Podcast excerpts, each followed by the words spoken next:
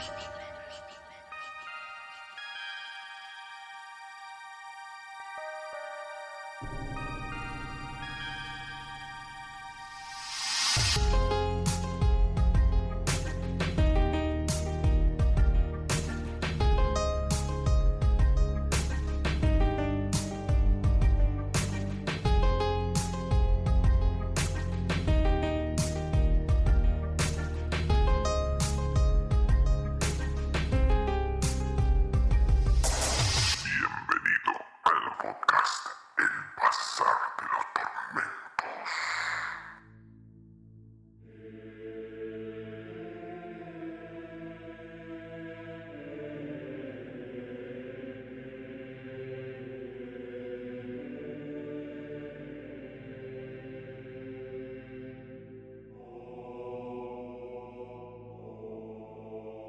Bienvenidos nuevamente, queridos atormentados. Buenas e infernales mañanas, tardes o noches tengan ustedes. Que el infierno les sea de provecho. Una nueva emisión más de El Bazar de los Tormentos, acompañado de. Pangea sin gente, ¿cómo andan? Y en esta oportunidad también por. Doctor Evil. ¿Cómo está? Hola, ¿cómo andan? Gracias por invitarme nuevamente al bazar. No, no, no, no, esto no es una invitación, esto es una... Un compromiso. Un compromiso que habíamos asumido. Acá no, no hay invitación. ¿Verdad, Van? No, no, no. Rosa el secuestro. Está nada de hacerse con algún objeto maléfico del bazar. Va a parar, va a ir a parar como Jack Mignon si no, si no respeta las pautas. Exactamente. Los Ah, no. Compromisos que no sea el caso. se asumen. Claro. Lo bueno de Seba. eh, Me eh, caen bien, así que capaz el síndrome de Estocolmo. Claro, se adapte. Lo, lo bueno de Seba es que eh, no es bocón. No divulga falsa información, que acá desaparece gente. No, bueno, pero sí, también la profesión lo ayuda a, Claro. a guardar secretos. A manejarlo. Claro, está bien, secreto profesional. Bien. Bueno, Seba, Claro, el secreto profesional del bazar. ¿Cómo estuvo tu vida después del último programa que hicimos De hace... fobias. ¿Cuánto? ¿Un mes? ¿Mes y medio? Sí, mes y medio más o menos. Bien, bien. Por suerte, de vacaciones, hoy terminando. Así que ya es mucho decir eso. ¿Muchos loquitos? Y no se toma vacaciones, Eh, por lo menos del padecimiento de las personas. el suficiente, el suficiente. Está bien, está bien. Perfecto. Bien, bien. ¿Vos, Van? No, yo la semana tranquila, la verdad. Pasó. Bien. Perfecto. Pasó, pasó. Mucho trabajo, pero pasó. Y este programa en particular me tuvo muy entretenido, así que leyendo y investigando varias fuentes y demás, así que fue, fue linda por ese lado. Bueno, O sea, leía, no sé, dos o tres capítulos y anotando todo y así. Entonces como que se me hizo llevadero viajar y eso. Bueno, está bien, sí, se te hizo una semana corta. Sí, se podría decir. Eh, está bien. Eh, sí, ¿La tuya? Eh, eh. La, la mía se me hizo larga. Se te hizo de chicle. Se me hizo larga y eh, encontré a. a Diré un Dios sabio como la mía. Entre las páginas del Maerus encontré al Señor. Ah, ok. Claro, él, él- él, eh, acá Dave tuvo un viaje interesante, ¿no? Porque a él le tocó la parte más jodida del tema de hoy. Yo quiero hablarles de este gran amigo. Después tenemos que subir el templario violento que le pasó ayer a Seba. No, no lo vi, boludo, Uy. tengo que verlo. Bueno, ¿Quieren oír la palabra del señor? pero bueno, eh, sí, qué sé yo, fue una semana tranquila también. Es larga, pero tranquila. Bien, bien. Me alegro. Bueno, eh, como verán, el tema que nos compete hoy, que nos reúne hoy, es las brujas y la Inquisición. Un programa que seguramente se va a hacer extenso y sí, exactamente. Seguramente lo escuchen en dos partes. Claro, va a estar dividido. Por un lado van a estar todo lo que investigamos sobre brujas y por el otro la Inquisición y la conclusión de lo que estuvimos Exactamente. investigando para traerles en este programa. Ante todo, ¿no? Quería hacer solo una pequeña aclaración para aquella persona que eh, le resulte sensible esta temática. ya sea por el lado de creencia o no, religiosa me refiero. El programa no tiene intención de ofender directamente ninguna institución religiosa, ¿Cómo que no? pero esto es historia. Entonces, eh, yo sé que hay personas que separan lo que es religión y lo que es historia, por un lado, pero a al- a algunas no le puede resultar lo mismo. Entonces, aclaro, si esto te puede llegar a ofender, no sigas escuchando. Eso es todo. no? no sé por qué alguien se sentiría ofendido con la verdad. Pero bueno, es así.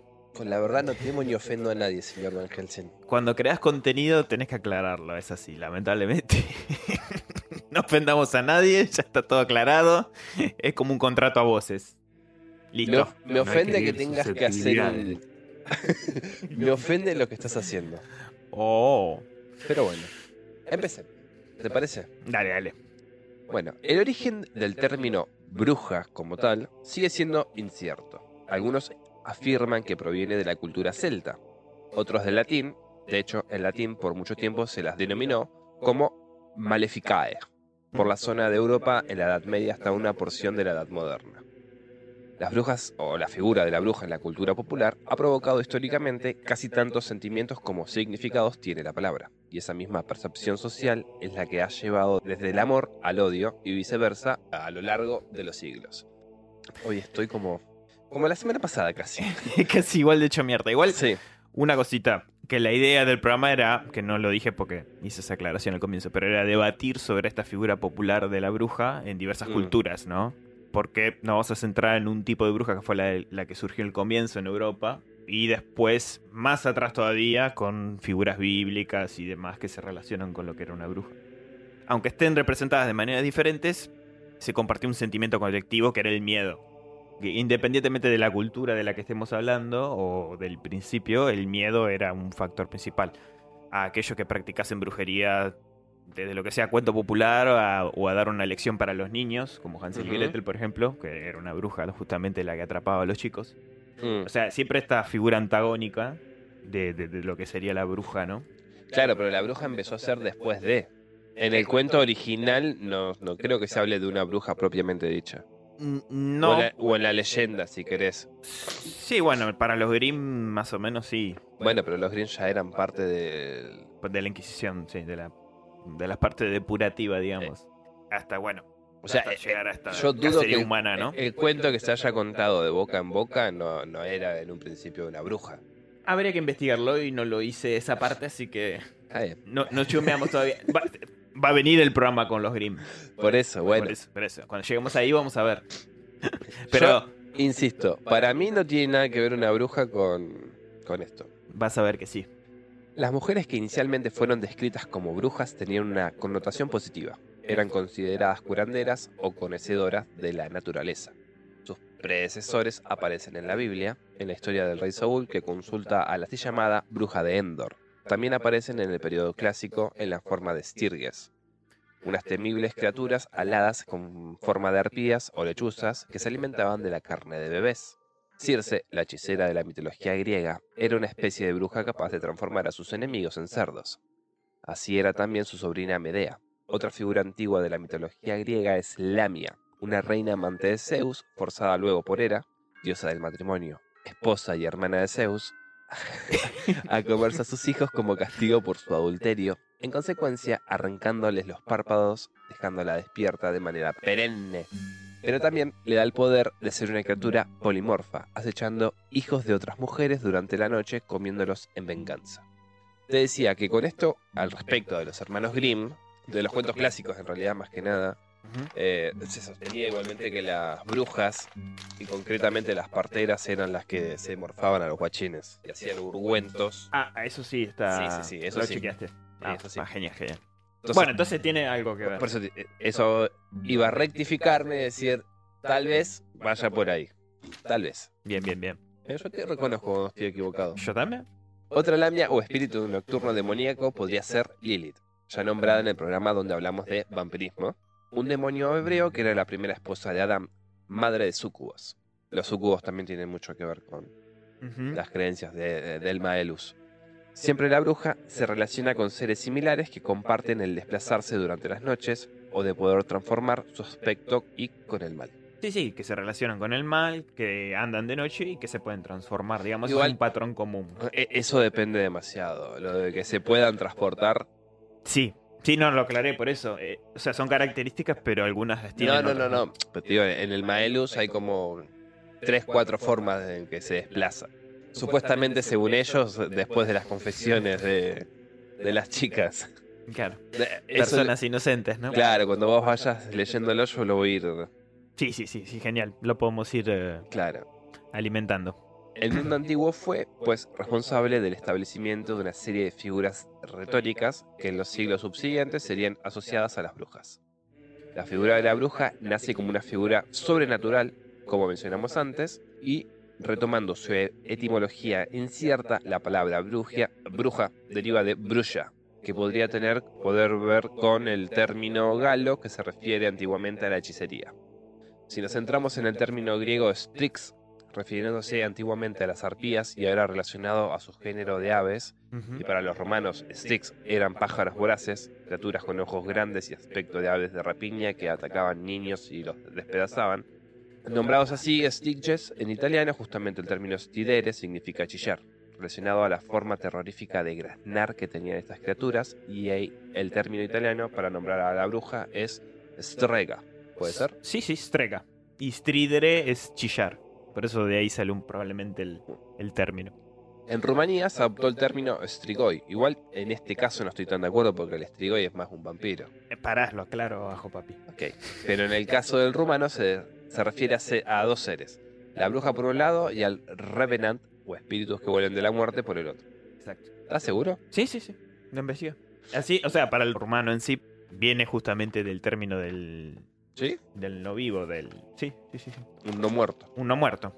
Que vendría a ser justamente el espíritu de un vampiro. Es interesante ver un poco, teniendo en cuenta lo que, lo que vimos la vez pasada en el episodio de Vampiro, cómo tenemos un montón de etimolo- etimología que viene dándose de distintas culturas y cómo llega un, un estereotipo, una forma en específico de empezar a conceptualizar, en este caso, la- las brujas, y se consolida como lo hegemónico, ¿no? Como el paradigma sobre el que gira después todo, todo lo que se considere brujo o brujería. Claro, sí, todo correlacionado aparte. Oh, no, también. Claro, pues digamos, también, Bueno, es, también. es eso que, que veíamos la vez pasada, como de cierta manera es incierto, que no se le puede dar nombre, se termina constituyendo en algo, bueno, que puede ser temido, puede ser atacado principalmente, y, bueno, y se genera todo lo que se va a generar, que vamos a ir viendo ahora. Y efectivamente sí, porque vamos a llegar hasta una parte que me resulta muy interesante y, y te voy a solicitar la, la intervención seguramente. La de todos. Pero bueno, me gustaría tu punto de vista de, del tema, ¿no? De lo que es psicología, psicoanálisis. Bien, a medida que va avanzando la Edad Media, sin embargo, es cuando se empieza a demonizar a las brujas. No fue hasta comienzos de lo que vendría a ser el Renacimiento que nuestra percepción moderna de las brujas se formó realmente. Ok. La Iglesia Católica apuntó el dedo hacia las brujas y la obsesión de erradicar todo tipo de práctica pagana o cultos de hechiceros o brujas fue tal que la declararon prácticamente enemigos de Dios, que estuve a punto de ponerle ese nombre a este programa. Brujas, las enemigas de Dios. Persona non grata, le dijeron, básicamente. Sí, no, pero literalmente es... Literalmente eran enemigos de Dios. La- las Las amigas de. Lucifer. Sí. Sí. canceladas totalmente sin Twitter. De, de momentos inmemorables. Bueno, pero bueno, este proceso de cazar brujas, de todas maneras, se fue gestando paulatinamente entre la Edad Media y el Renacimiento. O sea, muchos años. Realmente muchos años, más de lo que mm, tenía pensado en mi cabeza investigando esto. La verdad que me quedé corto. Porque fue un proceso de 500 años, o sea, 5 siglos, donde la figura de la, de la bruja fue evolucionando. Pero bueno, la bruja pasó de ser un mito, una criatura sobrenatural, a una figura de la vida cotidiana, alguien real. Para que esto ocurriera a nivel mundial, sucedió un cambio de paradigma, que es acá donde iba a pedir por ahí la intervención de Seba. Va, de todos. Que se gestó a fines de la Edad Media y que según los filósofos en síntesis fue un cambio de paradigma, vendría a ser el cambio de la percepción de una nueva realidad en ese momento. O sea, pasar de la época medieval a lo que vendría a ser el renacimiento. Ahí hubo como un reinicio, ¿no? Necesario. Sí, sí, necesario. Que fue, o sea, fue todo inevitable, fue todo un, un cambio social, un- todo, todo acompañó a este cambio y bueno, algo sumamente interesante que, que justo había notado es que la sociedad pasaba a discernir que la práctica de brujería, o sea, todo lo que conlleva volar, transformarse y todo eso, hacer prácticas que además eran imposibles, Mm. se le achacó la herejía. Claro, porque estaba todo fuera de los cánones de la iglesia. Siempre y cuando no, no fueran eh, personas o, o sacerdotes de la iglesia. Porque si vos te pones a ver todos los santos que hay, Sí, sí, sí, sí, ya pensás. a, a ver, ¿Quién es el brujo acá? Pero por eso, hay uno de los santos que le cortaron la cabeza y el tipo se, se fue caminando. O sea, si eso no es parte de una brujería, ¿qué es? El milagro. Casi decapitado. ¿eh? Claro. Está también otro, después que está totalmente desollado. O sea, flaco, o sea, si eso no es parte de la brujería, ¿qué es? Un milagro. Esto del, del lugar del paradigma está bueno pensarlo en términos de cómo se va construyendo, digamos, un- una idea, un, un sentido. Fíjense que un poco esta división de ser el envío del diablo, todo lo relacionado con lo diabólico y todo lo del lado de Dios, no es casualidad que siempre, digamos, se relacione un poco a la bruja, a lo satánico con el lado de la mujer y después todo lo que tiene que ver con los santos, los protectores, todo esto, ¿no? La figura masculina, los sacerdotes, lo, lo que va al lugar de, de lo religioso masculino principalmente, es súper interesante para pensar también cómo se genera esta, esta dicotomía. Y, Sí, y mirá, del paradigma ahora después lo, lo voy a En el- expresar un poquito más. en la parte del Maelus, yo encontré dos menciones a brujos. Dos. Ajá. Una era un tipo que hizo crema de mayo. Fue el único hechizo que hizo en comparación a las brujas que pa- parían los pendejos y se los morfaban, lo descuartizaban, le sacaban la, la chota de los maridos de las minas. O sea, el tipo, el brujo lo único que hizo fue meterse en un lago y sacar crema de mayo. Nada más. Ok, que no quiero saber cómo se hace la crema de mayo. No, no, no, supuestamente la explicación que dan acá la- la- los genios del Maelus Sí. es que el tipo estaba con otro amigo le- y este le dice que quería comer la crema de mayo, ponerle en agosto. Dice, ah, bueno, está bien, yo ahora me meto en el lago y, y la saco. Y se acuesta de espaldas y el tipo sale con la crema de mayo. Ok. La vegana, digamos. La nueva que salió. ahora. Ponele, ponele. Estaba un poquito muy fuerte. No espero menos que un tutorial de cómo se hace eso después. Sí. Hay que poner la receta en la descripción de este En programa. Instagram hay que subirlo, hay que hacer ahí una movida. ¿no? Sí, sí. Para que todos sepan lo que es la crema de mayo. Porque. Pero en las 700 y pico de, de hojas que tiene el Maelus, Mayones. ella agarra y me la besa. No, no, así. no. ¿No era así? bueno, es- pero en las 700 y pico de, de hojas, las únicas dos menciones a brujos son esas. Con brujas tenés un millón y medio. Por ejemplo, yo hice un, ahí un, un enunciado de cómo reconocer Sí. a una bruja, parteras y comadronas. Dice, existen tres especies de brujas. Las que hieren pero no pueden curar, las que curan y hieren al mismo tiempo, pero entre las que hieren hay una categoría que sobresale. Aquellas que forman parte de, de ella pueden, ser, pueden realizar las formas de maleficio que las demás pueden acometer por separado. Pueden hacer estéril la potencia genital o incluso hacer imposible la unión conyugal. Provocar el parto, causar la muerte de los niños en el seno de la madre únicamente con el tocamiento exterior. Todas estas pelotudeces son las que salen en el Maelus, ¿no? Son las categorías que ellos dicen. Pero me encanta que el inquisidor de Como, que no sé dónde carajo queda Como. Como es una ciudad de Italia. Ah, ok, perfecto, gracias. En, el, eh, en un lugar característico es el lago de Como. Hizo quemar en un año En a Lombardía. 41 brujas, según este tipo, en el 1485. Esos oscuros actos atribuyen a brujas bajo la influencia de malos espíritus y diablos. Algunas confesiones revelaron que estas brujas mataban a los niños y ofrecían a los recién nacidos en sacrificios al demonio. Se considera que estas acciones buscaban retrasar el juicio final y fabricar ungüentos para los miembros de los niños. Sí, de los niños. Cremas de niño. Ojalá fuese eso, pero son totalmente estupideces que decían. Sí. Ahora vamos a llegar un poco a esto de, de por qué el ensañamiento a esta figura femenina, ¿no? las personas que lo, que lo tradujeron al, al Maelus, por lo menos en la versión que me pasaste, directamente lo, lo achacan a una represión sexual.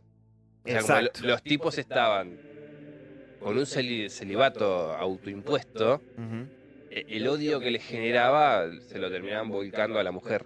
Exacto, exacto, exacto. Que incluso era algo que sin leer el Maleus llegué a la conclusión también, ¿no? Porque no me explico por qué, sinceramente, tanto enseñamiento. Pero bueno, volviendo un poco a lo que estábamos charlando, ¿no? De lo que sería la bruja y su estereotipo Sí, sí, sí, con el correr del tiempo. La cosa cambió en este cambio de paradigma, como charlábamos con Seba, y que la brujería pasase a ser herejía. Porque la iglesia empieza a perder poder. Y aparte estas prácticas que no eran dictaminadas según como decía la Biblia o según como decía la institución católica, era ir en contra de ella. Bueno, pero justamente, pero la iglesia al perder poder es que necesita este cambio de paradigma. Sí, ¿Entendés? eh, Porque si no, no es necesario. A ver, mucho tiempo antes de de que se diera esta reforma, si crees, en realidad empieza con, bueno, con la reforma de Lutero y toda la boludez. Vos fijate que vivían en, en armonía, básicamente. sí. Cuando se produce este cambio de paradigma es que necesitan crearse un enemigo común, un enemigo público, si querés, y empiezan con la casa. Y empiezan a directamente allá. Cualquier actividad fuera de la iglesia es maléfica, es, es demoníaca, es lo que fuera. Pero mientras tanto no pasaba. Eso es a lo que yo voy, ¿entendés? O sea, incluso ellos- esto, pensado un poquito en, en la actualidad, lo que es la construcción de un enemigo común, eh, en este caso en particular, es interesante de ver cómo, digamos, hay un enemigo y hay una forma de combatirlo. Sí. Entonces eso también genera comunión, termina generando unión, y bueno, y en definitiva siempre hay alguien que termina como chivo expiatorio y todos organizándose alrededor de eso. Exacto. O- hoy por hoy, que- que- querramos o no, y por más open mic que sea, que sea la sociedad y todo lo que quieras, la comunidad LGTB con la- las siguientes variaciones de las letras que tiene, que no me las sé todas, siguen siendo el chivo expiatorio para muchas cosas de la iglesia y de la sociedad misma. De, la- de parte del conservadurismo, Sí. siguen siendo todavía Sí. los responsables de. Indefactiblemente sí, sobre todo para los grupos más conservadores, ¿no? Que eso también hay que tener en cuenta. Pero en, en Europa, hoy por hoy, los que son el chivo expiatorio son justamente los inmigrantes. Ahora sí, la figura sí. Mm. Por eso, pero va cambiando según conveniencia de... Obvio, Hay obvio. muchos inmigrantes, condenemos a ellos. Pero eh, acá, ¿qué pasa? hay- que como pasó siempre. Depende qué tipo de inmigrante seas. Porque si vos sos un inmigrante con guita, no te van a hacer o no te van a tratar de la misma forma que si sos un pobre refugiado que viene escapándose de, de- de una guerra. ¿Entendés? Claro, Lo mismo allá. O sea, vos te pensás que si algún rey creía en artes adivinatorias o tenía algún consejo de brujos, lo iban a juzgar. nadie le iba a tocar el culo. Pero por eso. Pero bueno, pero Sigue siendo lo mismo. A lo que iba es que más allá de, de lo que vendría a ser eh, la inmigración, que podría demonizarse o no, o el hecho de una comunidad, como decías, la comunidad LGTB, etcétera, lo que creo que sucede en la historia es una consecuencia de contextos y quiénes son los protagonistas o los antagonistas, que eso lo decide generalmente el poder hegemónico. Bueno, eh, en este ¿Por caso era la iglesia. Si nosotros nos podemos pensar en la inmigración ahora, la inmigración Mm. ahora es un problema para Europa, ponele, porque vienen de diversos países Sí. que coinciden con la zona de África, etcétera. O, si O no. querés, eh, no, si querés Medio Oriente también. Sí. O lo que vendría a ser la, la- la Europa balcánica, o Mm. yendo para la área de Rusia, digamos. Toda esa inmigración ahora se demoniza, ponele, o podría ser algo que es negativo. Pero para los principales medios de lo que vendría a ser la Europa hegemónica. Pero en el pasado, la, la Europa hegemónica fue quien invadió estas zonas donde ahora son los inmigrantes de ahora. Y, y para ese momento ellos estaba bárbaro invadir y destruir y colonizar y, Pero siempre, y- suprimir. Entonces, pero para, lo- para el pobre pueblo que estaba recibiendo de la nada estos colonos que destruían todo, para ellos era algo negativo. Eso iba más allá de. Es un juego de roles, es quién, quién está al mando y quién no, más allá de todo. Sí, pero, pero es que hoy por hoy los refugiados de Medio Oriente que llegan a Europa son tratados como el orto. En España, sin, sin ir más lejos, los tratan de moros. Sí, sí, por eso. O sea, es indiscutible eso. Pero bueno, a lo que yo iba es que siempre es un Mm. juego de roles. La institución en ese momento católica era la que pisaba fuerte. Entonces, teníamos que buscar un enemigo en común, pum, la, bruja me viene bárbaro. Tiene estos comportamientos paganos, eh, capaz. Es más, ahora vamos a llegar a una parte muy interesante. A veces lo que eran herejes, y ahora ya, ya, ya llegamos, ni siquiera eran personas que no creían del todo. O sea, eran personas que capaz ni siquiera iban a misa, pero porque vivían en la loma de... Y entonces ya eran herejes, ponele. O sea, Mm. fíjate al límite que se llegó. Ni siquiera eran personas con prácticas raras, eran personas que no iban porque, no sé, ponele que vivían en los Pirineos, que eran lugar bastante inhóspito para subir y bajar y que haya justamente llegar al pueblo o una iglesia, Claro, para Lo- llegar el- todos los domingos a la iglesia tiene que salir el viernes. más o menos, los montañeses. Y ya eso eran, eran herejes, ¿entendés? Pero sí, de- ya, O sea- eso ya lo sé. Ni siquiera tenían que hacer un brebaje, una práctica rara ni nada. O sea, era no poder ir por una limitación geográfica. Pero eso yo lo entiendo. hereje. Eso lo entiendo. Lo mismo que el- los supuestos crímenes que confesaban después de la tortura, que te lo dicen eh, en el Maleus. A, a los gays, por ejemplo, le metían lo que es eh, la pera, le llaman. Que es, tiene forma de pera, tiene una forma así de pera. ¿Qué pasa? Eso se va abriendo. Las hojas se van Sí, abriendo se y va se van expandiendo. Exactamente. Entonces, usaban esos métodos para que el tipo confesase que era un amante de Lucifer. Mm. Y con eso ya tener de dónde agarrarlo y decirle, ok, te arrepentís, sin embargo, como estás arrepentido, y ya, pero ya cometiste el mal, te tengo que quemar. Hay que ejecutarte igual, sí. Con las brujas hacían exactamente lo mismo. No le metían nada en el...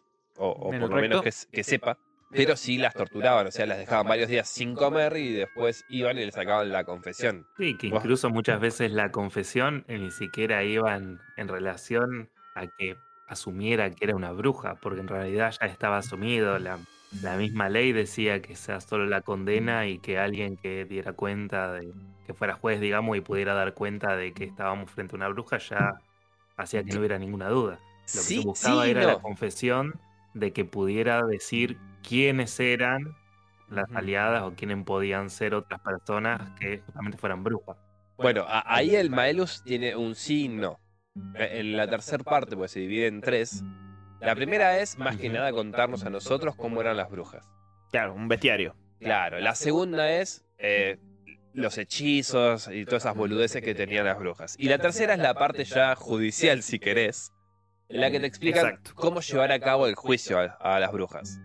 Y te nombran estas cosas de dejarlas encerradas, que si alguien venía y las denunciaba, vos tenías como. O, o el, digamos, ¿cómo se llamaban los que ejecutaban? El inquisidor. Ahí está. Ah, el... No, está bien, la figura el, el inquisidor. El sí. inquisidor, entonces, bueno, te, te tomaba la denuncia si querés. ¿No? Y después iba averiguando, siempre y cuando le saliera de los huevos, Sí, tal cual. si la persona que a vos te denunciaba no era alguien con el cual vos tenías una bronca. Ajá.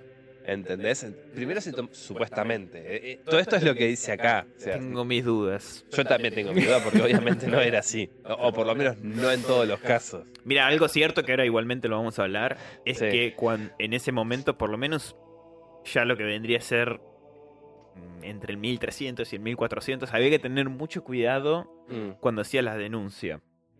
Porque en una parte de, de- Mm. de este proceso, el denunciante, si no comprobaba lo que estaba denunciando, era ejecutado. Y le iba, o sea, le iban a hacer lo mismo que el acusado. Si el No. acusado se corroboraba que había hecho determinada cosa, tal y tal y tal, mientras que el que, está, el que estaba acusando lo demostrase, o sea, efectivamente, y que todos queden convencidos, ahí se ejecutaba al, al acusado. Si no, te ejecutaban a vos por un mentiroso. Por... Mira, yo eh, en esa parte del Maelus por lo menos no la clarifica. No, no, porque ya se Ah. estaba. Ah, ok. Se estaba corriendo eso. Me refiero a la parte inicial de. que ahora Ah, vamos a llegar. ok, ok, ok, ok. Al comienzo, cuando se estaba gestando, porque justamente el Maleo se escribió en 1486, si no me equivoco. Fueron recopilando eh, información en base a los juicios que veían. Exacto. Es Claro. interesante de- del Maleus, tengo, bueno, justo leí un poquito esa parte más criminalística, más, de ese lado, y hace un resumen que me parece que está muy bueno. Dice, el delirio, refiriéndose al libro, ¿no?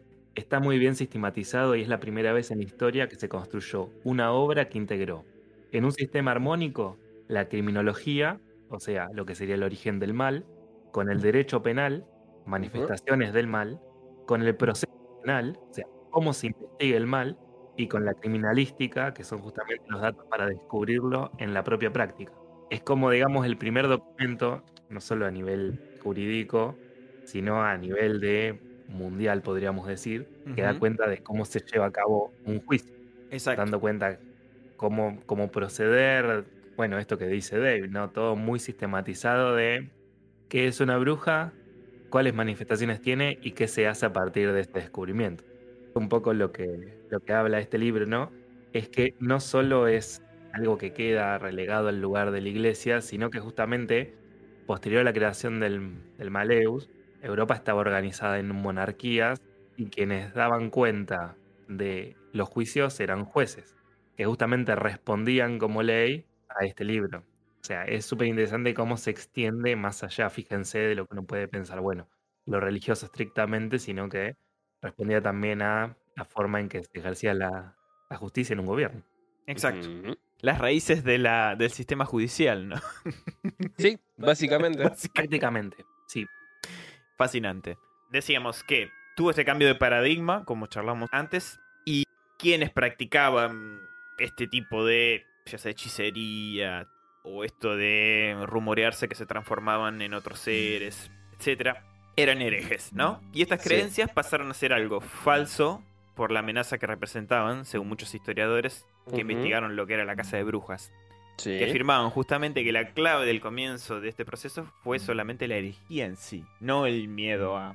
O sea, el hecho de que eso se considere una herejía fue el, El disparador. el si disparador, sí. Aquellas personas que deciden tomar un camino diferente de acuerdo a lo que marcaba la fe. Sí, pero justamente volvemos otra vez. Quienes están perdiendo poder es la Iglesia Católica. Exacto. Con este cambio de paradigma.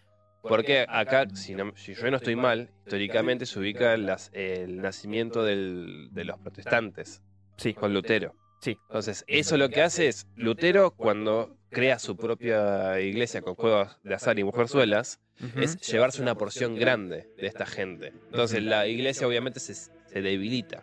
Y después, bueno, lo que sería la reforma protestante y demás. Bueno, pero justa- pues justamente e- en la Inquisición no solamente se perseguía a brujas o a judíos, sino también a protestantes y a todas personas fuera de la fe católica. Exacto. Y bueno, nos vamos al siglo XII, en que hubo un papa específico, Gregorio IX, que se tomó el trabajo de organizar toda la legislación que le permitía a la Iglesia Católica encargarse de los que eh, ellos consideraban herejes y así poder perseguirlos. Eh, un documento que se llamaba una bula, la bula papal. Justamente las bulas son como. tienen un peso legislativo también, si podemos decirle. Creer en los poderes de una bruja, en la metamorfosis, volar, en la magia, o etcétera, era una herejía. Todo era fantasía y engaño de los demonios. Sí. Punto, era así y listo. Y un decreto de este Gregorio, de este Papa noveno, denominado Vox in Rama, Sí. Confirmaba la existencia de rumores sobre una supuesta secta de luciferismo, definiendo también un estereotipo de estos ritos, como los bacanales, las orgías, etc. O sea, ya, ya se estaba definiendo el modus operandi de un aquelarre o una congregación de brujas, si queremos llamarle.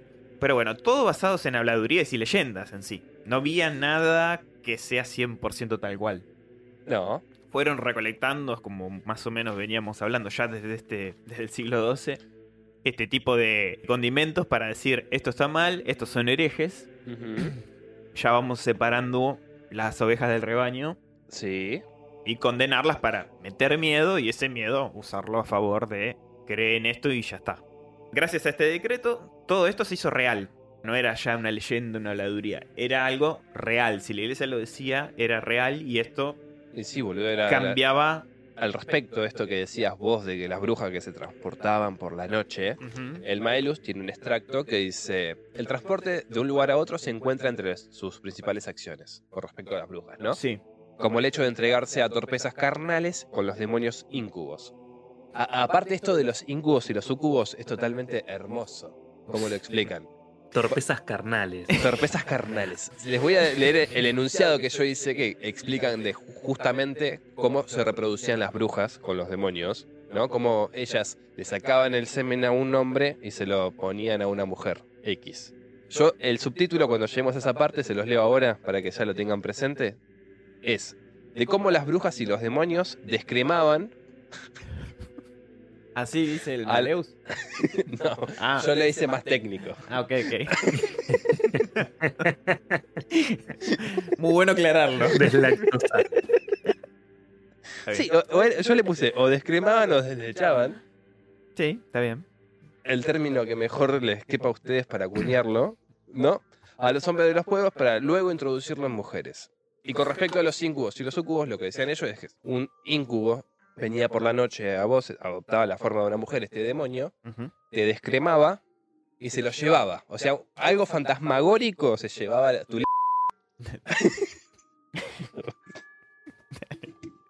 El semen se lo llevaba, después lo depositaba en un lugar, ¿no? La bruja hacía su encantamiento, se lo volvía a llevar ahora en forma de hombre, ¿no? Como que le recargaban la pistola. Ok. Está bien. Es como una super soccer. Clarísimo. Una nerf, digamos. Ponele, ahí está. Y después tenían. Eso tiene su explicación y es- es súper interesante porque, digamos, un poco pensando esto, lo, lo que tiene que ver con ya sea los líquidos como el semen, la orina, la materia fecal.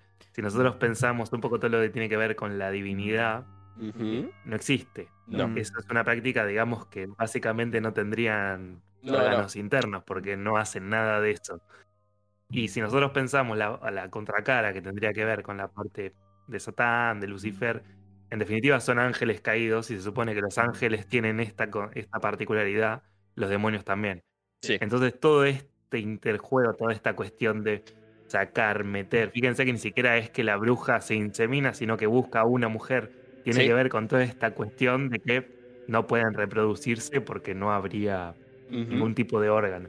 Es súper interesante cómo se va construyendo y el sentido que tiene, porque tiene sentido, digamos, que si pensamos la parte más satánica, por así decirlo, tenga características similares a la parte más angelical.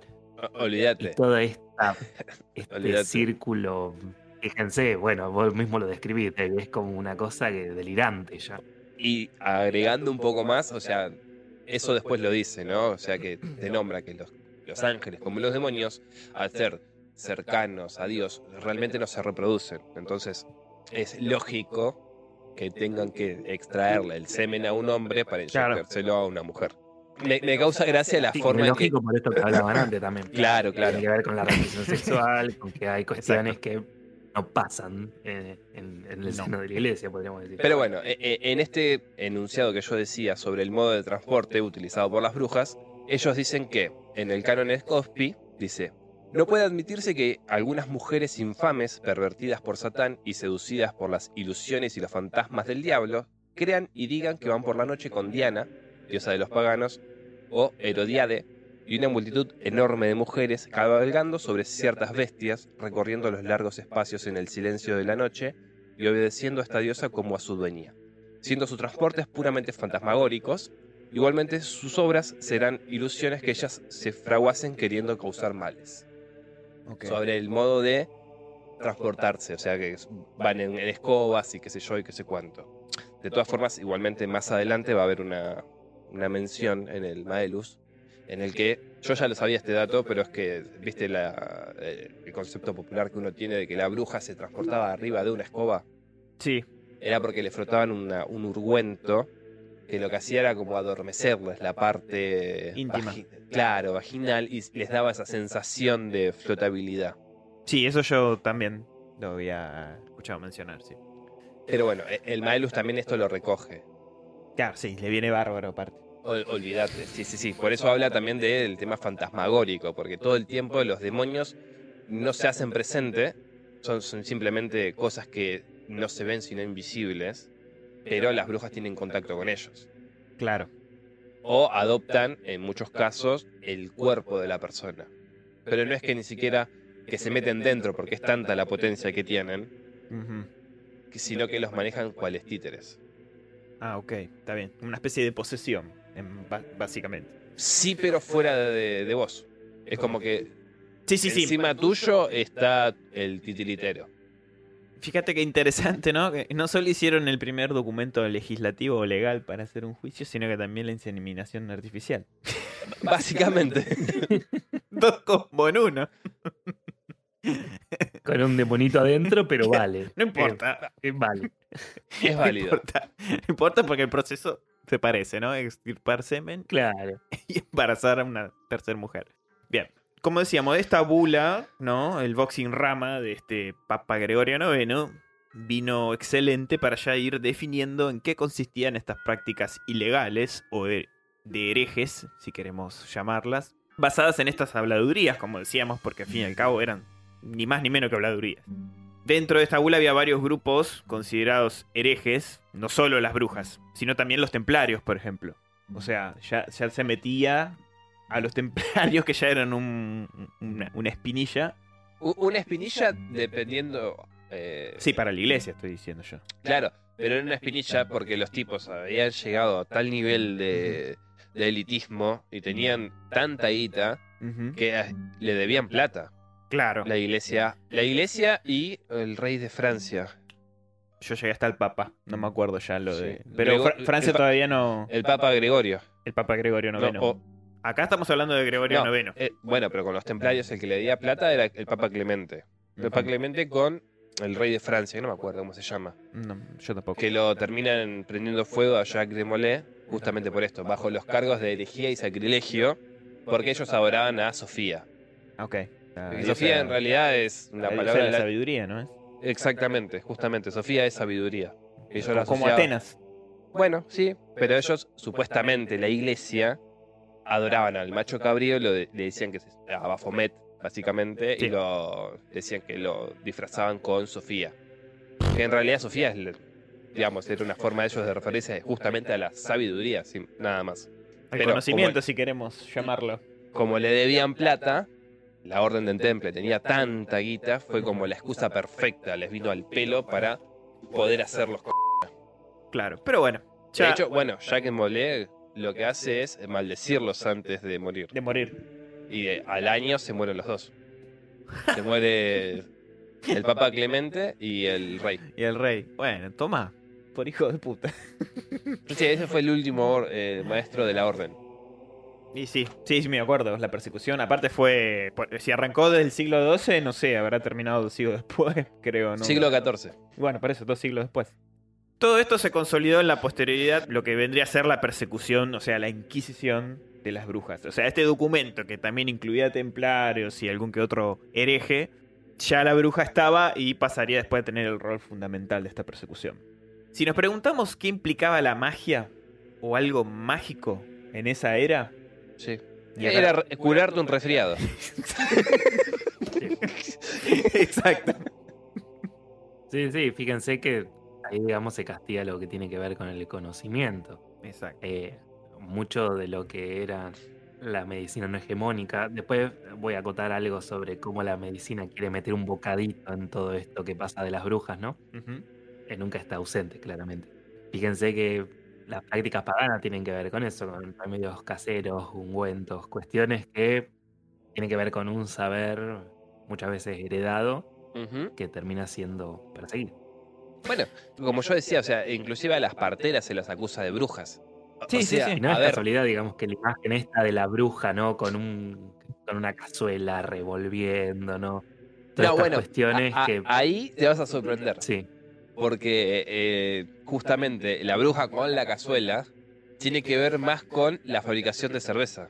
Igual que Sí, la escoba y, eso es los- verdad. y los gatos. También lo leí, sí. O sea, e- eso después... va- explayate, explayate ahora.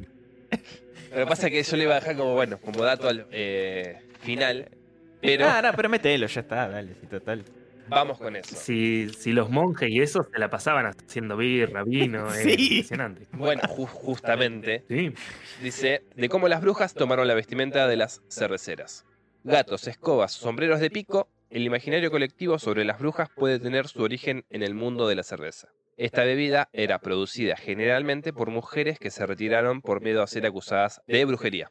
Aunque se suele asociar la caza de brujas con la Edad Media, lo cierto es que fue durante la Edad Moderna y principalmente en países protestantes, cuando se realizaron más juicios por brujería, en este caso justamente Salem. En algunas comunidades del norte de Europa y de las colonias americanas, las mujeres que fabricaban cerveza empezaron a ser vistas con sospecha y se las acusó de mezclar pociones en sus brebajes. Las sospechas también recayeron sobre los gatos, que presuntamente podían ser familiares, o sea, familiares eran espíritus sobrenaturales y compañeros de las brujas para esta gente, ¿no? Hasta que se acordaron de ellos en la peste negra, que les vino bárbaro con las ratitas. Claro, eh, dice pa, pa, pa, pa, pa, pa, espíritus sobrenaturales o las propias brujas transformadas mediante poderes diabólicos. Es probable que ni siquiera quienes lanzase estas acusaciones se las creyeran realmente, como sucedía a menudo en los procesos por brujería. Podía deberse a, la- a rencillas personales o, por parte de algunos cerveceros, de un modo de eliminar la competencia. Mirá vos. Lo que nosotros vemos como un caldero en realidad es una marmita, se llama. Marmita. Dice, históricamente, la producción de cerveza era considerada una ocupación de mujeres, puesto que pertenecía al ámbito doméstico. Durante la Edad Media, las tabernas y mesones eran algunos de los negocios con mayor presencia de mujeres, que se ocupaban desde la fabricación de la bebida hasta, a menudo, la gestión del propio local. Las que eran particularmente buenas y producían cerveza de gran calidad también vendían en los mercados. Así, podían conseguir unos ingresos extra o en el caso de que fueran viudas, incluso mantener a su familia. Es aquí donde entran las características asociadas a las brujas, que forman parte en la realidad del equipo de trabajo, de las cerveceras. Y sí, sí, sí, sí. ¿no? Las ropas oscuras eran una prenda femenina habitual en esas comunidades, que, bueno, las comunidades protestantes más que nada. Por encima de todo, la austeridad, ¿no? Eran pobres. Pobre, sí, sí. Sí, el factor común era la pobreza en la mayoría de los casos. Claro. Mujer y pobre, ya estamos. Listo, bruja. Los sombreros puntiagudos tendrían una razón eh, práctica, destacar en medio del bullicio de gente. Entonces vos veías a alguien con un sombrero largo, asociabas con vende cerveza. Por ende, La marmita no necesitaba mucha explicación. Pero para qué era la escoba, al parecer el método para indicar que la cerveza estaba lista era colocar la escoba sobresaliendo de algún hueco en la fachada de la casa. ¿No? Como, bueno, acá tenemos cerveza. acá hay birra. Exactamente. Onda la ley seca cuando Sí. dejaban señales para que no se podía tomar nada. Acá hay algo de. La producción de cerveza continuó siendo mayoritariamente femenina hasta principios de la Edad Moderna, pero a principios del siglo XVI se puso en marcha la Reforma Protestante, un movimiento que era mucho más estricto que el cristianismo católico en cuanto a lo que una mujer decente debería ser, entre otras cosas, mantenerse alejada del alcohol. Así las mujeres cerveceras empezaron a ser vistas como, con malos ojos, especialmente porque, por la independencia económica que suponía un negocio semejante, muchas mujeres eran solteras o viudas. O sea, ya soltera y viuda y con plata, bruja seguro. Probablemente. Seguro. Dice, en ese momento la industria cervecera estaba en pleno apogeo y eso suponía una mayor competencia. Según algunos estudiosos, es posible que algunos cerveceros acusaran a sus colegas mujeres de practicar la brujería y fabricar pócimas para hacerlas perder clientes y beneficiarse de ellos. Lo cual no veo que sea para nada disparatado. No, no. Es probable. No, que sean brujas, digo yo. Los rumores habrían hecho el resto, ¿no? O sea, obviamente. Corriendo como la pólvora a las comunidades que a menudo eran extremadamente supersticiosas. Y los gatos, ¿no? Acá es otra razón. Pero ¿qué pintan estos adorables mascotas en esta historia? Para saberlo hay que remontarse mucho más atrás, hasta los inicios de la civilización. La cerveza ha sido una de las bebidas más populares del mundo desde, los, desde hace milenios. La tomaban los egipcios y un montón más. Se fabricaban en las primeras civilizaciones urbanas de Mesopotamia y los egipcios la producían a escala industrial para una gran variedad de funciones, desde la comida hasta los ritos religiosos. Los antiguos sumerios incluso tenían una diosa de la cerveza, Nikansa, Mira. la que llena la boca y sacía el corazón. Básicamente los gatos los tenían no solamente como mascotas, sino para eh, que resguarden el grano con el que hacían la cerveza. Con el que hacían la cerveza, claro, la levadura. Exactamente, porque eso es sabido, por lo que dice acá, que atraía ratones. Entonces simplemente el hecho de tener gatos plaga, básicamente. e- era justamente una Como los suerte. supermercados chinos, básicamente. Básicamente. Igualmente no le funciona. Y no es Igualmente, el más eficiente, convengamos. no, pe- pero bueno, El más básicamente económico, quizás. tenían gatos para cazar ratones. Me imagino las señoras estas haciendo cerveza y tocar la puerta. Tuc, tuc, tuc. Uy, vino el de bromatología. Miau. Pase, Pero es pase. que en ese momento no existía bromatología, boludo. Si Básicamente chiste, caminaban sobre la caca. Sí, ya sé. ¿Sabes cuánta, Sí, boludo. ¿sabes, sabes cuánta birra con ese de rata alucinógena habrá salido de ahí? Bueno, eh, lo, lo de Salem, según algunos estudiosos, tiene su explicación. Porque lo que pasaba en realidad no era que eh, eran víctimas, obviamente, de, de brujería en sí, sino que el- la cebada y el trigo estaba fermentado por un hongo, lo que les hacía tener pedos de colores. Sí. Entonces, cada persona que consumía un pedazo de pan de determinado lugar terminaba con esto y eh, acusaban a los demás de brujos. Bueno, de hecho, lo que vendría a ser el que, que nos vamos a otro lado, ¿no? No en Salem, pero eh, los druidas, cuando, digamos, Los druidas se comían a los pendejos. los druidas en la zona de lo que vendría a ser Irlanda. ¿Lo viste y nunca, Asterix y Obelix? eso. Sí, boludo.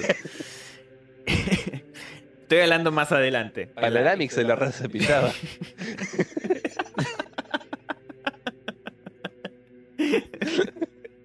Yo hablaba de los druidas un poquito más adelante. no los galos. No los galos. Sino más bien de la- en la zona de Irlanda. Donde se fue gestando lo que vendría a ser el eh, Halloween. Sí. ¿no? Eh, La fiesta de. Samhain, exacto. Hacían fiestas, inclusive Sí. antes del solsticio. Y también consumían raíces o hongos. Sí, sí, sí, que veían cada cosa que ahí decían, sí, ahí de noche andan los espíritus. Sí, los espíritus. Pero, está, pero por pedo eso, cómico que tenían. Bueno, pero todo eso era contrario a las enseñanzas de la iglesia. Y todo lo que esté, esté fuera de la iglesia sí, sí. es maléfico. Sí, sí. Hasta el día de hoy. Hasta que llegó la corona de Inglaterra y hizo mierda a todos los, los celtas ahí, sí, obvio, sí. Exactamente. Pero es que ni siquiera. Vos, vos fijate al, al extremo que llegaban, que Giordano Bruno, cuando propuso de que había más soles y más tierras, lo primero que dijeron fue: hereje, eh, te vamos a quemar. Y Marco Polo casi también. No, bueno, y después también Coso. eh, Copérnico es, que dijo, sin embargo, se mueve. Eh, no- o ¿no no, fue. Galileo? Galileo. A Galileo, cuando lo someten a eso, no lo mataron porque tenía plata nada más. Sí. Pero el tipo, cuando se tiene que retractar, termina con eh, sus disculpas con, y sin embargo, se mueve. Bueno, y, y metiendo un poco el bocado en esto de la medicina, como bien decía Seba, Sí.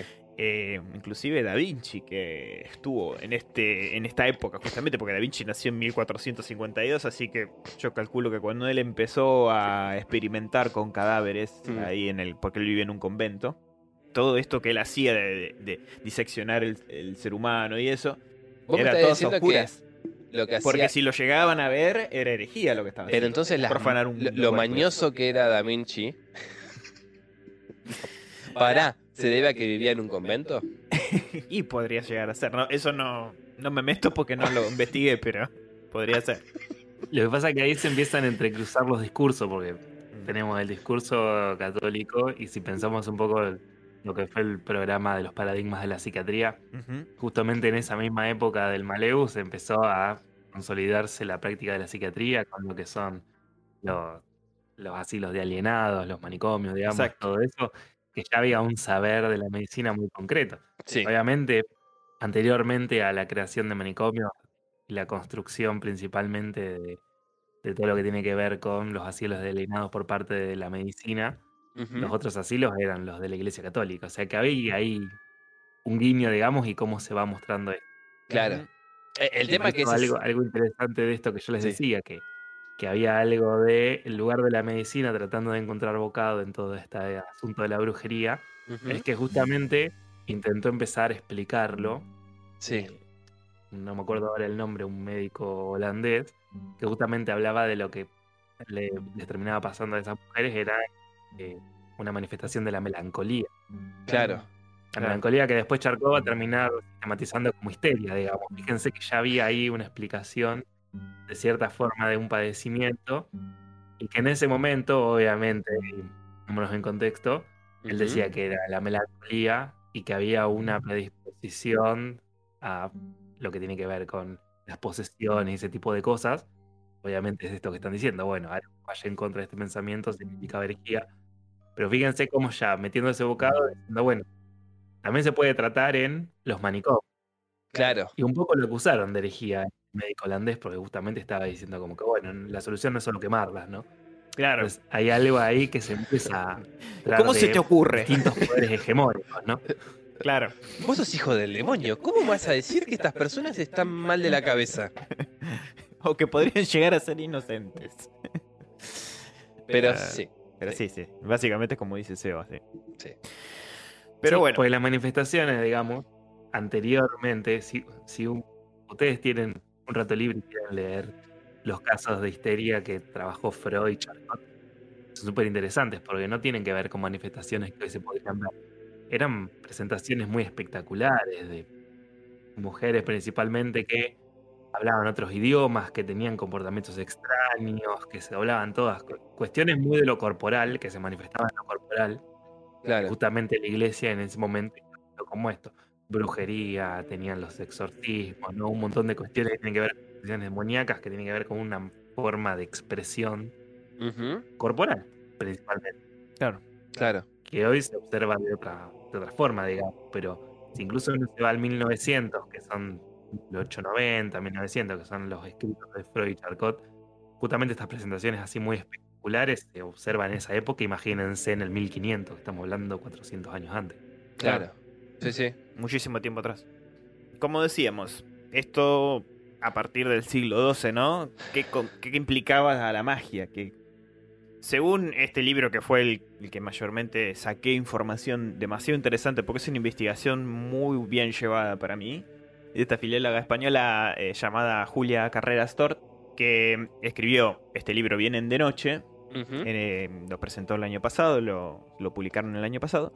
En este libro, que es súper llevadero, súper llevadero realmente, eh, cuenta muy bien cómo se divide la magia, ¿no? En magia natural, lo que se podría llamar lo que vendría a ser la ciencia, para, para ahora nosotros, y la magia diabólica, que es el reverso de Claro. todo lo que es la religión católica en sí, ¿no? O sea, la adoración al maligno y todo eso, y a partir de ahí de, de- de esa creencia sacar, no sé, como decíamos, ¿no? La cerveza, ponele que ya era producto de- del mal. Pero es que lo, justamente la, la Iglesia Católica en cierto momento fue una de las principales vendedoras de cerveza, Claro, pero, que era con lo que se abastecían. claro, pero lo que quería aclarar es que bajo la mirada clerical en ese momento, o sea, Mm. del siglo XII hasta el XV más o menos, Sí. la magia, sea cual sea, se consideraba pecaminosa. O sea, Sí, no, por eso decíamos parteras. que la mujer tuviese el orgasmo era parte de un conjuro. O sea, Claro, estabas también. teniendo un pacto con el diablo. No, pero La llamó por Y la teléfono. impotencia masculina era consecuencia de un conjuro también. e- es que hay un montón de casos que tuve que suprimir Hostia. en los cuales justamente te hablaban de brujas que robaban lo- los pitos a los hombres y los dejaban depositados en árboles y vos tenías que investigar con Ir a otras buscar el tuyo. brujas. Claro, es que hay un, hay un caso, no sé si lo dejé, de un Una tipo búsqueda del que, tesoro. de- que tiene que, Uy, ¿cuál era el mío? va a buscar el, su- el suyo y ve ahí un montón y quiere agarrar uno más grande y le dice, no, no, no, ese es de un cura, vos tenés que agarrar el tuyo. El de... Al de Lisa Salchichas le gusta esto. Y- igualmente te habla que eh, en el Malus, ¿no? Te dice que es algo más psicológico que otra cosa, porque tal vez, a ver, psicológico eh, entre comillas, porque ellos lo que decían es que como el demonio lo que hacía era poseer tu mente, te la nublaba, entonces te daba la sensación a vos, como te ponía lidocaína en la ponga y no la sentías. ¿Dónde fue? ¿Dónde está? Exactamente, como vos no la sentías, no la veías. Pero en realidad lo que pasaba era que te embrutecía la mente y te adormecía el cuerpo, esa parte en concreta del Claro, cuerpo. claro, claro. Entiendo, entiendo. Entonces, Entonces bueno. salía, salía redonda la experiencia, digamos. Básicamente sí, entonces vos ahí no la veías. Después hay, hay otros casos de tipos que salían con una mina, ¿no? Eh, se, se encantaban de esta, vaya a saber uno por qué, porque en el Maelus no lo dice. Se casaban con otra, pero esta resentida te embrujaba a vos. Hacía que no se te pare, ¿Por qué no te quedaste con ella? porque no te quedaste con ella, O exactamente. no te esposaste con ella. Exactamente. Después hay un caso muy concreto de, de un Gil, creo yo, se desencanta de una, se casa con otra y a esta que con la que se está casando, ¿no? Le dice, bueno, voy a invitar a mi ex. O sea, es todo lo que no tenés que hacer, flaco. Y por eso la embrujó. Y justamente en el medio de la celebración, cual maléfica, lo conjura para que no se le pare. Ah, mira vos. Pero fíjate vos. Qué mala bruja. Qué mal perdedora. Con lo cual el chabón no puede dejar embarazada a su mujer. Encima que te invita a la boda. Pero. Bueno, fíjate ahí cómo la misoginia pisa fuertísimo, ¿no? Cómo ya el papel de la misoginia es palpable. Pero desde el mo- momento uno, boludo. Sí, ya sé, pero más allá de eh, lo que vendría a ser la institución católica, sino el, el que está recolectando el testimonio. O sea, la persona que va a testimoniar dice, yo invi- encima invito a esta mujer que era mi amante y me está conjurando por haberme casado con otra. La, la- la excusa viril, digamos, de decir, eh, soy un pelmazo y no me hago cargo. y esta bruja es porque me hizo un conjuro. Ju- Justamente, mira, acá encontré el, el suceso extraño del que hizo la crepa de mayo. Volvemos a la crema de mayo, por favor, capítulo 2. Pero vos, eh, quiero que presten atención a, esta parte en concreto, ¿no? Dale, dale. Dice, se relata un suceso sorprendente ocurrido en una ciudad durante el mes de mayo. Un individuo previamente había realizado un pacto con el diablo de manera explícita o implícita. ¿Qué quiere decir esto? O bien, o el tipo hizo un pacto realmente él, consciente, o, o, tal vez, en su nacimiento una bruja lo entregó al demonio. Ah. Con lo cual, esto de implícito o explícito tiene mucho que ver, porque es justamente ahora cuando va a obrar el milagro. Dice, afirmó que podía encontrar crema de mayo. Para demostrarlo, se sentó al borde de un torrente y, sin ponerse de pie, pronunció algunas palabras. Agitó el agua con la mano detrás de su espalda. Pará. Sí, perdón, perdón. Poco después apareció una abundante cantidad de crema similar a la que se vende en el mercado durante este mes. Los demás lo probaron y aseguraron que era deliciosa, aunque un poco espesa. Habrá tenido que ver algo que ver este agitar de mano. Me encanta porque es similar. Me encanta porque lo, lo explica, ¿viste? Era similar. Claro. Para mí, saca- sacando esa parte, ¿no?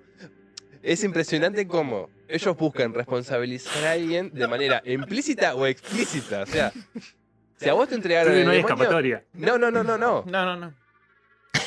Y así hay 25.000 casos con mujeres también. De hijas de brujas que tal vez no son brujas, pero las entregaron y Claro. por lo tanto vos sos bruja y te, te tengo que quemar. Y este en sí, como dijiste, es uno de los pocos que involucra a un hombre. O sea, Te repito, en 700 páginas, dos casos nada más encontré.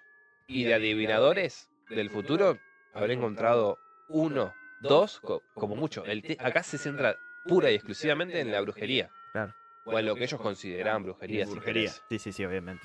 Volviendo a Eh. la parte histórica, no sería hasta el, hasta el siglo XIV y XV que se decretaran las leyes que harían posible lo que hoy conocemos como la Casa de Brujas. Porque para el año 1320 el Papa Juan XXII consideraba que tanto la herejía como la magia debían tratarse y juzgarse por igual, reforzando la Casa de Brujas ya por zonas de Francia, ¿no? De lo que conocemos hoy como Francia. Y después, ya casi el estereotipo prácticamente de la bruja estaba tomando forma del todo. Estaba ahí a punto de. O sea, para, para este año ya estaba a punto de ser definido del todo. Porque para el año 1424 ya aparecería en Europa, de la parte pirinaica, digamos, la primera ley escrita en contra de la brujería. Ya sea una bruja, o hombre o mujer que vaya con brujas, con la condena de ser ajusticiado, arrastrado por un animal, o sea, atado de la cola del animal y arrastrado hasta la hoguera, donde iba a ser cremado hasta volverse cenizas, y confiscando sus bienes, que básicamente se los quedaba la iglesia. Ya está, o sea, cualquier pertenencia que vos tuvieras, eh, siendo considerado ya una bruja o, o seguidor, o que ibas a sus reuniones o lo que fuera, o sea, ya con ser espectador, las pertenencias eran de la iglesia, Sí, cremado. te las incautaban. Nos vimos. Así Sí, que win-win. Sí, Exacto, salimos todos ganando. pero vos te pensás que la iglesia se hizo millonaria por qué? ¿Por obrar milagros? Y no, arrancamos con esta hermosa Inquisición. Pero bueno, vamos a hablar lo que sería la parte real de lo que vendría a ser una bruja eh, ya concreta, no ya acercándonos al estereotipo que conocemos hoy. Para el siglo IX, la mitología de la aquelarre o el sabbat es un hecho. Ok. Ya es un hecho. En 1420 empezaría la- una casa de brujas fomentada por una tensión de clases sociales también por los Alpes occidentales de Europa. Finalmente, en el año 1484, saldría lo considerado por muchos historiadores el disparador oficial de toda Europa, que iniciaría con una despiadada cacería de brujas y el Papa Inocencio, Justo. Inocencio VIII, Inocencio VIII lanza una bula papal como el otro, el Gregorio, en la cual desea con supremo ardor, y lo cito, que se ponga fin a la herejía de brujos y brujas. Los inquisidores alemanes Henrik Kramer y Jacob Sprenger, en posesión de dicha bula, empezaron Sí. la carnicería, persiguiendo la brujería en todo el territorio alemán. Sí. Estos dos amigos que para Qué- mí... Qué raro, ¿no? Alemania. Sí. En el video de Rammstein, este Deutschland, en el Sí. videoclip se ve esto de la persecución de la bruja cuando todavía era romano-germánico. Mm. Hay una escena muy buena del video Deutschland que te muestra esto de las cacerías de brujas y eso está, está muy bueno ese videoclip. Y sí, en, en Alemania pasó de todo. Por eso, por eso. Pero bueno, estos dos eh, amigotes, para el Ujú. 1486, escribieron con mucha hazaña El martillo de las brujas. El Maleus Maleficarum, que ya lo veníamos nombrando desde el especial de vampirismo. Eh, recolectando en este libro todas las teorías o creencias existentes sobre las brujas en aquel momento de la historia de la humanidad con clara intención de facilitar la persecución totalmente legal. O sea, Claro, y de todas formas, eso que decías de recolectando es inventando. sí, a ver qué le sale el mejor cuento. Claro. Y, y algo interesante de esto es que no se sabe en realidad cuál de los dos fue el que empezó el Maelus. Pues ya estaba escrito. O sea, Claro. ya estaba iniciado, pero tenía otro nombre. Ah, ok. Cuando se les encarga esta tarea divina, Uy, joya, dijeron. exactamente, se juntaron los dos enfermitos y empezaron a planificar todo esto. Sí, porque aparte fue dos años después de que ellos empezaron a, a justiciar gente. Pero justamente, no me acuerdo cuál de los dos, eh, en el en Maelus, en la parte que te presentan en el libro, te, te hablan de esto.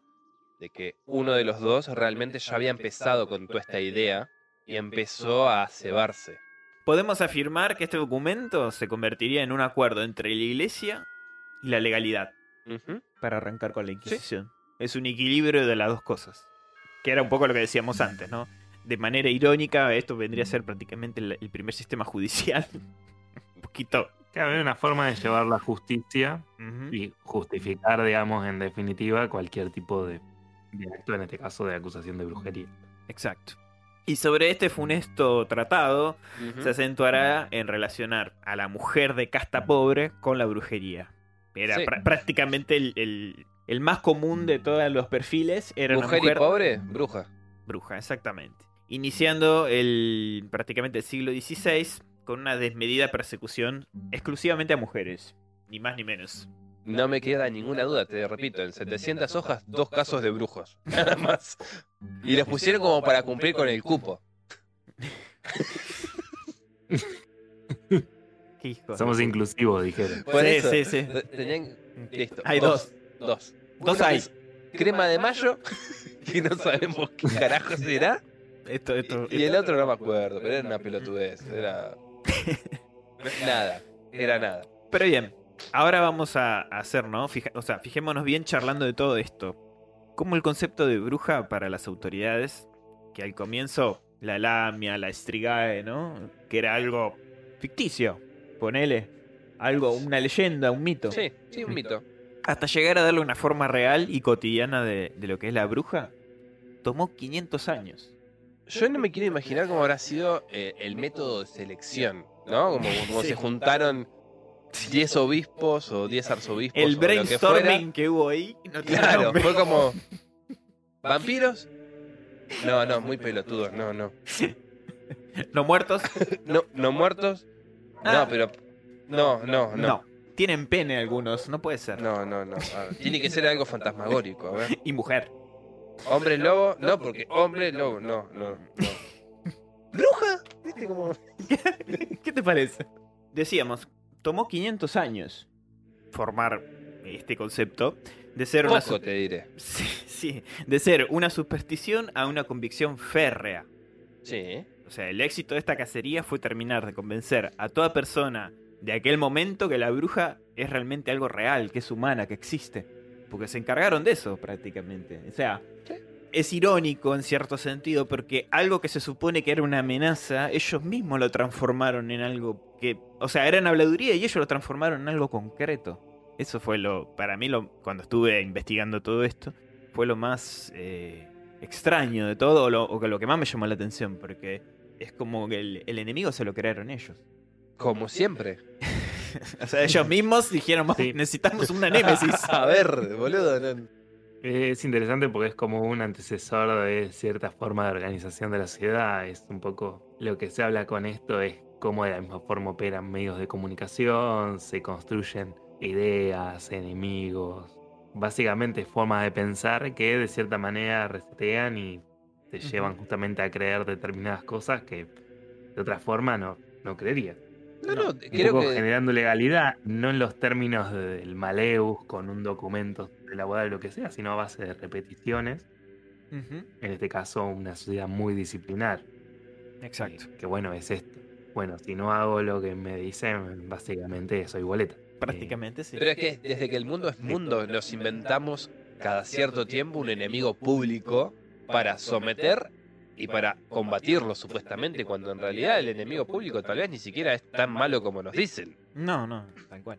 O, o, a ver, o es malo dependiendo de los intereses que tenga quien te instala a vos la idea. Sí, bueno, es lo que decíamos antes, o sea, cómo en el transcurso de la historia, quién es el enemigo es definido por el poder Sí, hegemónico. Sí, Y pero por punto. digo, o sea, Es así. Ni siquiera sabemos o nos damos cuenta cuándo eso, esa semilla de odio o de ir en contra a se nos mete.